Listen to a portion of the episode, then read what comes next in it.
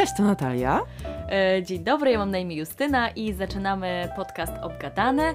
E, dzisiaj temat, o który prosiła jedna z Was. Pisząc, jak relacje rodziców wpływają na związki ich dzieci w przyszłości. Mówicie, macie. Właśnie o tym dzisiaj będziemy rozmawiać. To jest temat rzeka tak naprawdę. Wypisałam sobie wiele wątków, wiele pytań i przyznam szczerze, że nie wiem nawet od czego zacząć.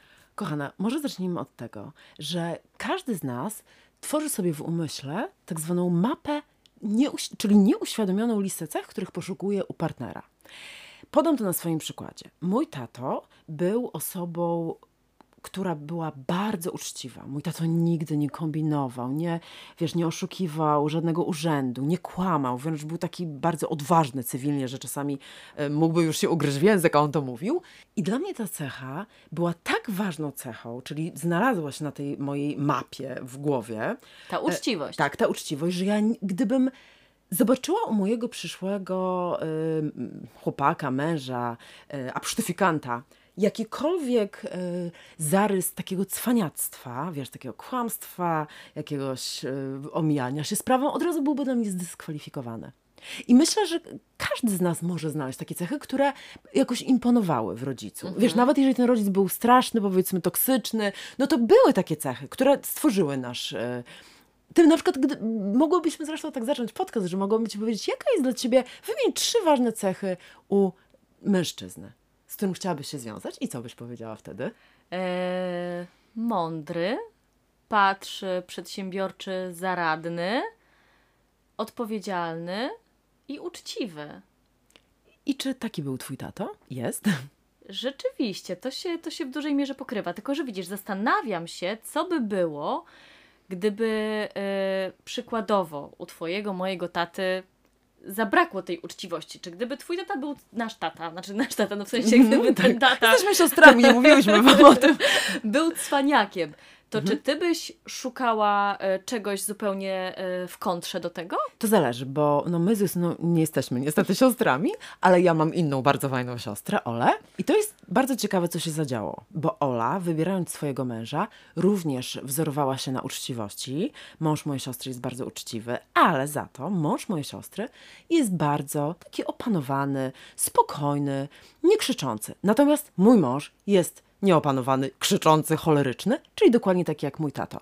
I tutaj zadziało się coś bardzo ciekawego, bo y, nerwowość mojego taty i choleryczność była niezbyt przyjemną cechą, y, ale ja nie znałam innego środowiska. Więc jak ja zobaczyłam, że mój mąż y, w pewnym momencie ujawnił też tu, tę swoją nerwowość, to ja nie byłam... Poczułaś się jak w Jak domu. poczułam się jak w domu, czyli bezpiecznie, ale to naprawdę Bezpiecznie. tak się dzieje. To No tak, się tak. dzieje, że w sensie, no wiesz, nie zrobiło to na mnie dużego wrażenia. Natomiast osoba, która wychowywała się w domu, w którym nie byłoby żadnego krzyku, wręcz y, albo w takiej bezpiecznej rodzinie bez krzyku, albo w takiej rodzinie po prostu, gdzie nie krzyczało się, bo się nawet udawało, że tej emocji złości nie ma, to po pierwszej em, jakiejś nerwowości, bo uciekła, gdzie pieprz rośnie. Ale wracając jeszcze do mojej siostry. Moja siostra potrafiła w głowie, nie wiem, czy jakoś mega świadomie, czy troszeczkę podświadomie, powiedzieć: Wkurza mnie ta krzykliwość i nerwowość. Ja sobie znajdę innego męża. Ja będę, zwiążę się z kimś innym i szukała właśnie w opozycji. Czyli wiesz, może być tak, że niektóre cechy wybieramy na zasadzie uczciwość, odpowiedzialność. Dla mnie na przykład też inteligencja to jest tak in, zainteresowanie światem, ciekawość tak, no bo świata. tutaj jest wszystko. Tak, ale bo, Ja wiem, bo, że taki człowiek sobie zawsze w życiu poradzi. tak, ale to wiesz, to też jest, a gdyby na przykład mój tato był taki, że nie, nie za bardzo by się interesował, e, nie wiem, otaczającą rzeczywistością, to ja bym też tego niekoniecznie szukała u mężczyzny, ale mogłabym niektóre cechy chcieć zamienić. Więc to zależy, bo ja wybrałam e, na męża mojego tatę, a moja siostra wybrała trochę tatę, a trochę totalnie kontrę taty. No to jest bardzo ciekawe. A myślisz, że to bardziej kobiety szukają w partnerach ojca, czy mężczyźni w partnerkach mamy? Czytałam niedawno, że ciągnie nas do osób przypominających tego z naszych rodziców, z którym mamy niezałatwione sprawy. O tak przeczytałam. To jest, wiesz, jedna z teorii y, psychologicznych. Czyli niekoniecznie to Hmm. A wcale to u mnie by się być. chyba nie zgadzało. O. No właśnie, ale to nie wiesz, to jest wiem. jakby jedna właśnie z teorii. To, co myślę, że jest bardzo ważne, niezależnie od tego, czy będziemy szukać naszego ojca, czy kontr ojca, to mamy w głowie zapisany taki układ relacji między rodzicami. Czyli na przykład, czy e, opierał się na jakiejś podrzędności, nadrzędności, że tato był tak zwaną głową rodziny, szefem, a mama, e, nie wiem, gospodynią, czy odwrotnie, mama tutaj trzymała e, Rękę na rękę pulsie. na pulsie, a tato tam był tak zwanym pantoflarzem. Czy szanowali się, czy dzielili się obowiązkami. I to często może też kształtować nasze wybory. Tak, i myślę, że to bardzo, bardzo często przekłada się na nasze życie i tak funkcjonuje nasz e, obecny związek. I nawet jeżeli ta relacja rodziców nie jest idealna, e, to my mamy tego świadomość i dajemy sobie takie przyzwolenie, żeby w naszej relacji to się powtórzyło. Tak, I bardzo często, dopiero jak to się powtarza, to my sobie uświadamiamy, albo przychodzi taki moment, kiedy zapala nam się taka lampka w głowie i tak, o, o, o, o zaraz, zaraz, przecież to jest trochę tak jak u mamy i u taty. I wtedy tak, ojej, to chyba nie tak powinno wyglądać, coś tutaj nie gra. tak. E, I uświadamiamy sobie, że e, no chcąc, nie chcąc, powieliliśmy ten schemat. Tak, i wtedy możemy otworzyć oczy i jakoś przeorganizować nasze życie. Ja tak miałam w którymś z podcastów e, opowiadałam Tak, o tym, tak, że tak. No e, właśnie ja też, dlatego właśnie, to naszym pierwszym wątek. podcaście o zabójcach miłości. Możecie wrócić, jak nie oglądaliście.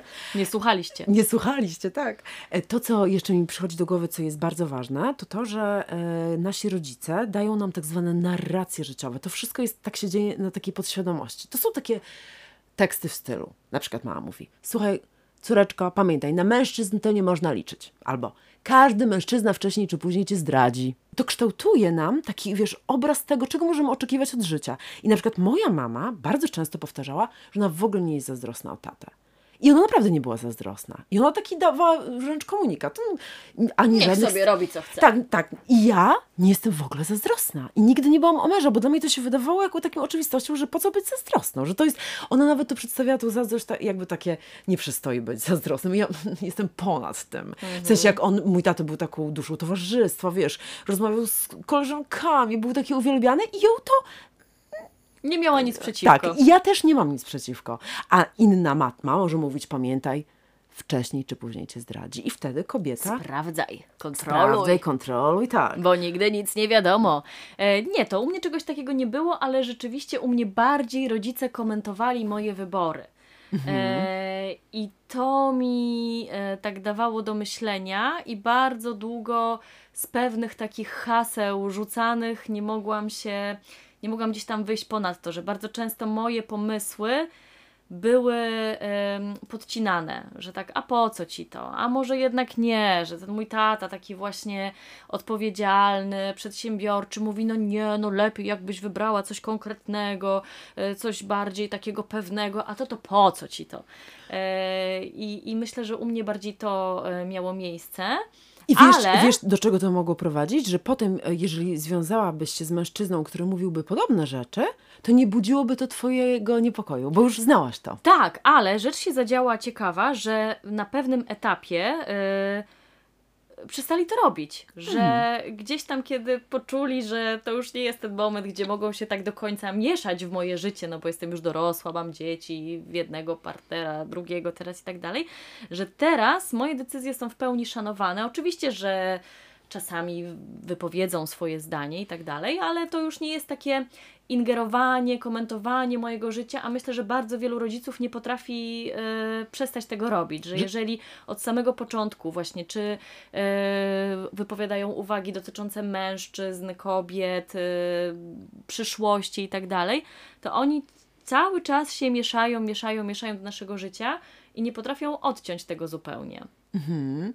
Tak jakby odciąć pępowiny i zrozumieć też, że to jest Tak, dorosłe to jest dziecko. życie, dorosłe E, e, dziecko. Ale wiesz, tak sobie pomyślałam, że to może wynikać nie tylko z tego, że twoi rodzice się zmienili, tylko że ty w pewnym momencie może nabrałaś większej pewności siebie, umiejętności stawiania granic i na przykład za którąś sugestią taty lub mamy, odnoszącą się do twojego życia, powiedziałaś na przykład, okej, rozumiem, że tak to postrzegacie, ja jednak zrobię tak, a nie inaczej. Myślę, że takiego komentarza, yy, stwierdzenia z mojej strony nie było, ale rzeczywiście ja zawsze robiłam wszystko po swojemu, więc to im też gdzieś dało do myślenia, że no mogą sobie Aha. mówić, a ja i tak zrobię, jak będę uważać. Okej. Nie wiem, czy to jest e, też dobry wątek tej rozmowy, ale e, może warto go poruszyć. E, my jako dzieci też mamy takie poczucie, że nasi rodzice zawsze do końca życia muszą nam pomagać. I Takie muszą, oczekiwanie. Takie oczekiwania. To znaczy, Że z ja- jednej strony chcemy właśnie już odciąć tę pępowinę i żeby się nie mieszali w nasze życie, a z drugiej, no tutaj jak są wnuki, to byłoby fajnie, jakby jednak ta babcia się zajęła, albo jak chcemy gdzieś wyjechać, to żeby im podrzucić te dzieci, albo żeby finansowo pomogli, że jak wiesz, Tak, jest tak jakby- kiepsko, to tak jednak do tych rodziców tam dobijamy się. Ja pamiętam, że jak moje córki były małe, czyli to tak było ponad 10 lat temu, dawno temu, to ja miałam takie oczekiwanie, miałam taką złość do mojej mamy, że ona mi bardzo mało pomaga. I nawet kiedyś pamiętam, na siłę wręcz jej wcisnęłam na chyba 10 dni dzieci na wakacje, że ona jest babcią, ona ma obowiązki. No właśnie. A potem zrozumiałam, że moja mama nie ma żadnych obowiązków. To w ogóle to, to, nie jest, to nie jest jakaś instytucja babci, tak? To- I dokładnie jest tak, jak mówisz, że z jednej strony chcemy być wolni, żeby nie wtrącali się w nasze wybory, ale mamy oczekiwania. Nie, nasi rodzice nic nie muszą wobec Co więcej, nas. jak y, pojawiają się te dzieci, to, to bardzo często tata przestaje być już tatą, tylko już jest nazywany dziadkiem, a mama babcią, że oni już w ogóle zaczynają... Sami tracą tożsamość. Tak, już zaczynają w ogóle zupełnie w innym świecie funkcjonować. Ja jeszcze tak pomyślałam jedną rzecz, e, bo to jest myślę, że dość istotne, że czasami jest tak, że kiedy szukamy y, naszego partnera lub partnerki w kontrze do rodzica, powiedzmy, mając rodzica z uzależnieniem, e, zwracamy uwagę na tego, żeby absolutnie był z dala od używek. I często niestety zdarza się tak, zwłaszcza jeżeli właśnie człowiek ma to wszystko nieprzepracowane, na przykład na terapii lub jakoś nie przyjrzał się temu, że tak naprawdę nawet jeżeli znajdziemy partnera, e, który nie jest uzależniony od używek, to paradoksalnie będziemy tworzyć z nim bardzo podobny związek, bo on na przykład będzie totalnie odcięty i nieobecny, bo będzie cały czas, nie wiem, w komputerze. w, komputerze, w grach. Albo E, hazard. e, W tak, sensie, inne be- będzie to inne uzależnienie, a- albo- niekoniecznie y, alkohol Uzależnienie, ale nawet wiesz, takie odcinanie się, właśnie Mhm. na przykład w- w- y, y, totalna samotność, tak? Jakaś właśnie odcięcie się telewizyjne. Chociaż no tak, rzeczywiście, Czyli, to jest że- pewnego rodzaju uzależnienie. Czy, czyli, że nie wybieramy tego, co złe, ale wciąż szukamy relacji, którą dobrze znamy, tak, która jest bo czujemy nas się. bezpieczna. Tak, dokładnie, więc to warto się temu przyjrzeć, ale nie wiem też, czy, czy tak dobrze, że na koniec taką, taką trochę smutną puentę, ale myślę, że to wszystko może nas Ale to poczekaj, to może na koniec, żeby Mhm. może było tak trochę bardziej e, humorystycznie. Może poruszyłybyśmy wątek tych takich przybranych rodziców, teścia i teściowej. Że, czy A to, może to czy to zostawimy sobie na następny na odcinek? następne. Relacje z teściową Relacje z i teściem. Tak. w sumie pytanie, jak mama lub tato wpływają na nasze dorosłe związki, można rozumieć jeszcze trochę inaczej, prawda? Oczywiście, bo to można zrozumieć jako wpływ na nasz obecny związek, jak my funkcjonujemy z naszym partnerem lub partnerką. Jeżeli rodzice są za bardzo zainteresowani naszym życiem, wtrącają się w nasze wybory, Dobre decyzje, rady. dobre rady, komentują za bardzo, albo wpadają co chwilkę jako niezapowiedziani goście. Albo chcą sobie zawłaszczać weekendy i zapraszają co tydzień w niedzielę na weekend, na obiad. Tak, albo y, pod pretekstem zobaczenia wnuka, wnuczki po prostu w 5 minut zjawiają się w domu, e, no to nie jest zdrowe. No. Jednak jeżeli już zakładamy swoją rodzinę, mamy partnera, dzieci i tak dalej, no to jest to już drugi dom. Tak, zgadzam się. I wtedy trzeba postawić granicę. Jestem bardzo wdzięczna e, moim rodzicom za to, że mimo, że ja bardzo wcześnie zostałam mamą, bo mając 19 lat i się wyprowadziłam od nich e, i mój tato bardzo to przeżywał. Pierwszy raz zobaczyłam, że płakał w dniu ślubu. To jednak powiedział mi tak, że Natalia, pamiętaj, że teraz dla ciebie najważniejsza będzie ta twoja nowa rodzina, twój mąż, twoje dzieci i nawet jeżeli będziemy jakoś na ciebie naciskać, to ty w ogóle nas nie słuchaj. I to było strasznie fajne, wiesz, że To było super mądre. super mądre. I w ogóle druga super mądra rzecz była, że kazał mi się wyprowadzić, jak byłam w ciąży, że pamiętaj, nie będziesz mieszkała z nami w domu. A ja, ale jak to macie duży No dom? właśnie, ty byłaś A, załamana, tak.